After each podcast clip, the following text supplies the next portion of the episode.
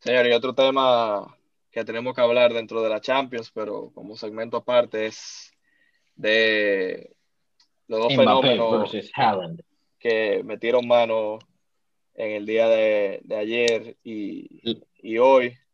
La eh, tortuga ninja contra Terminator. Exacto. Yo, yo quiero empezar diciendo que realmente la comparación como jugadores yo creo que no es posible porque obviamente son dos jugadores completamente diferentes y o roles distintos. O roles distintos. Cuando en 10 años ellos son los dos mejores del mundo, va a pasar lo mismo que ahora, que la gente pierde tiempo comparando a Cristiano y a Messi, cuando realmente uno lo que tiene que estar es disfrutando de, del megatalento que tiene esta estrella. Y nada, vamos a hacer una pequeña comparación y ver con quién se queda cada uno, eh, a pesar de, de lo que dije. Yo voy a, a arrancar, porque ayer yo era uno de los que decía que yo empeñaba el Bernabéu para firmar a Mbappé.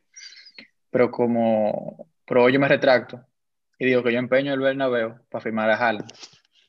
Porque está bien que no se pueden comparar lo que tú quieras, pero para mí Haaland es un jugador mucho más decisivo de lo que Mbappé regularmente. Yo diría que es lo que más necesita el Madrid.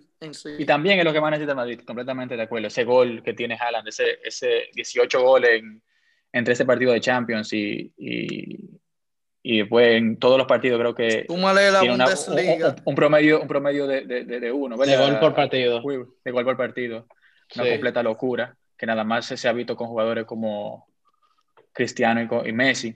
Eh, una cosa que tiene de ventaja Haaland para mí, en por qué yo lo considero actualmente mejor que Mbappé, es porque juega un equipo que no es el mejor de su liga, como quiera la está reventando, mientras que Mbappé está jugando en el PSG, que el resto del equipo para el PSG son hormiguitas, aunque no le está yendo tan bien, pero realmente debería ser hormiguita porque no están al mismo nivel. Y otra y una ventaja que tiene Mbappé en torno a Haaland, porque a veces suena más, eh, que tiene que juega en Francia. O sea, cuando tú juegas en Francia, tú te ves mucho más de lo que te ven en, en Noruega. O sea, tú no puedes comparar la selección noruega con la selección francesa, una campeona del mundo, una que ni, ni a la Copa del Mundo llega. O sea, yo siento. Una, aspira a llegar a la Copa del Mundo. Exacto. Entonces, Eso, es una diferencia grande que tienen. Entonces, yo personalmente me quedo con Haaland y quiero en mi Madrid a Haaland el año que viene. Que, que si Florentino tiene que empeñar el Bernabéu, que lo empeñe. Yo no tengo problema.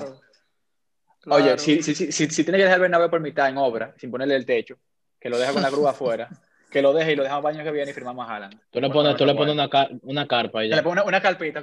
No, que, yo te voy a ser sincero. Que, lo fuera en el zinc y ya. Un techo yo te voy a ser sincero y yo lo veo distante eso. Yo veo más Mbappé yendo para el Madrid que, que un Alan. Pero independientemente de eso y para no, no, no irme fuera del tema, los dos jugadores, como dijo Seba, yo lo veo que juegan dos roles distintos y ambos lo hacen de manera extraordinaria.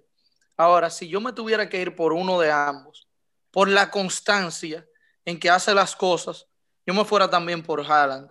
Ahora, yo no puedo demeritar a lo que, lo, que hace Mbappé. difícilmente uno ve a Haaland llevándose a cuatro tigres, que lo hace, ¿eh? lo ha hecho, pero difícilmente uno ve a Haaland llevándose cuatro tigres con esa regularidad y, y metiéndote un gol o, por así decirlo también, eh, cambiándote un partido nada más con una corrida y cosas así, ¿me entiendes? Ahora, sí te voy a decir algo, que Haaland, el rol que tiene, los números que tiene son más exorbitantes a lo que tiene el mismo Mbappé y solamente por eso yo me iría por, por, por Haaland por encima de Mbappé.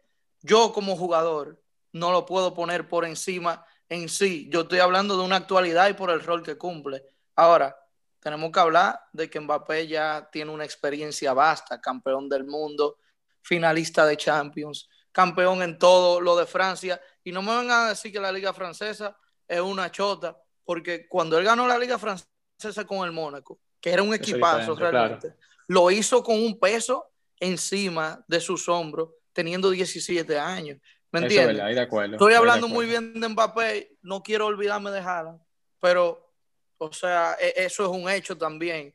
Por eso yo lo marco por encima de, de Haaland y, y por encima de prácticamente quien sea, salvo Messi y Cristiano Ronaldo en la actualidad. en mi top 5. De, tú me hablas de, de, de, algo general y yo lo pongo en un top 5.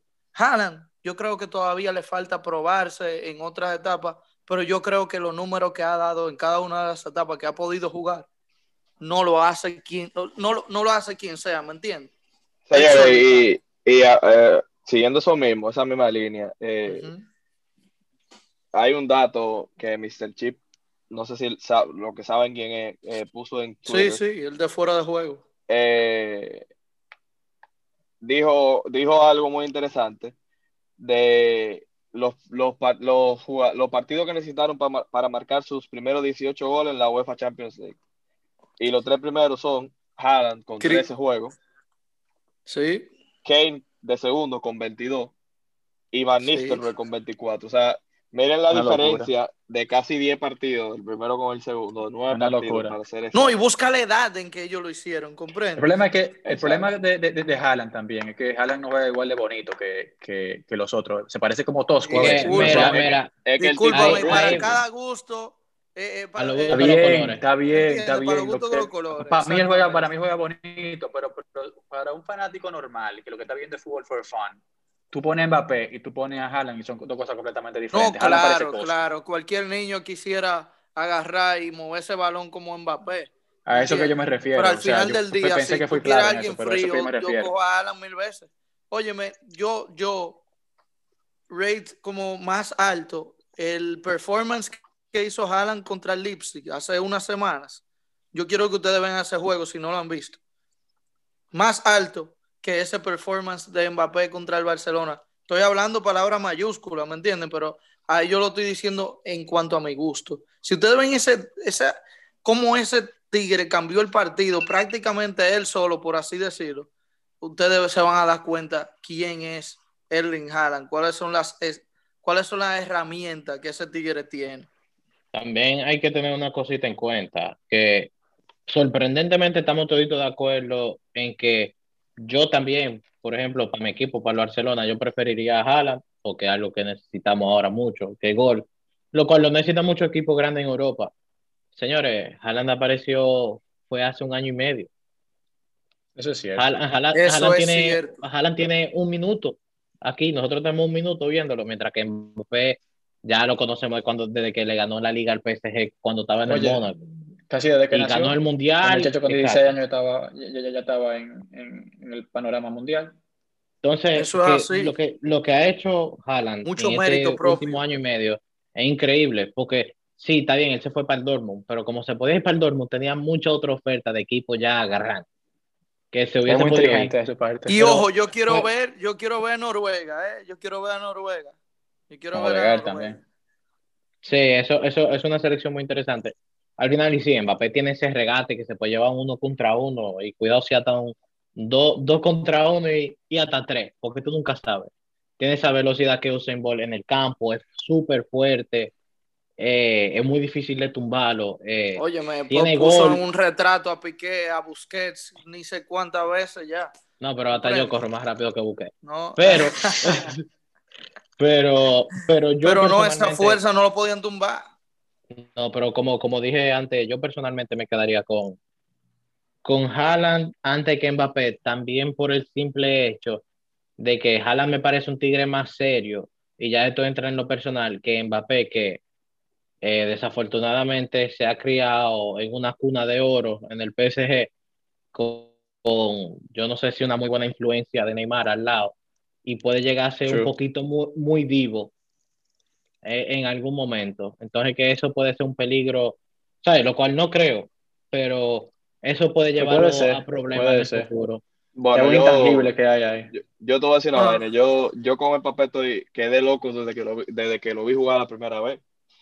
Yo creo que si, si Sí, no hay sí, cuarto sí. en el Madrid, Florentino debe comenzar un GoFundMe y todos los madridistas aportamos un euro. ¿Cuánto te aporta? Yo, hasta 50 si él quiere. Madriditos re- re- reunimos 50, lo logramos. Sí, oye, y hasta Haaland, fichamos también si son 50. Pero nada, yo, yo de verdad lo quiero ver con el eh, a, a Mbappé con el Bernabéu lleno, con esa presentación tipo Cristiano Ronaldo. Con, Y, después, con- y, y haciéndole lo mismo al Barça, pero con el uniforme del Madrid. Exactamente. Vamos a ver qué pasa. Esa es la reflexión de nosotros en ese sentido con este tema.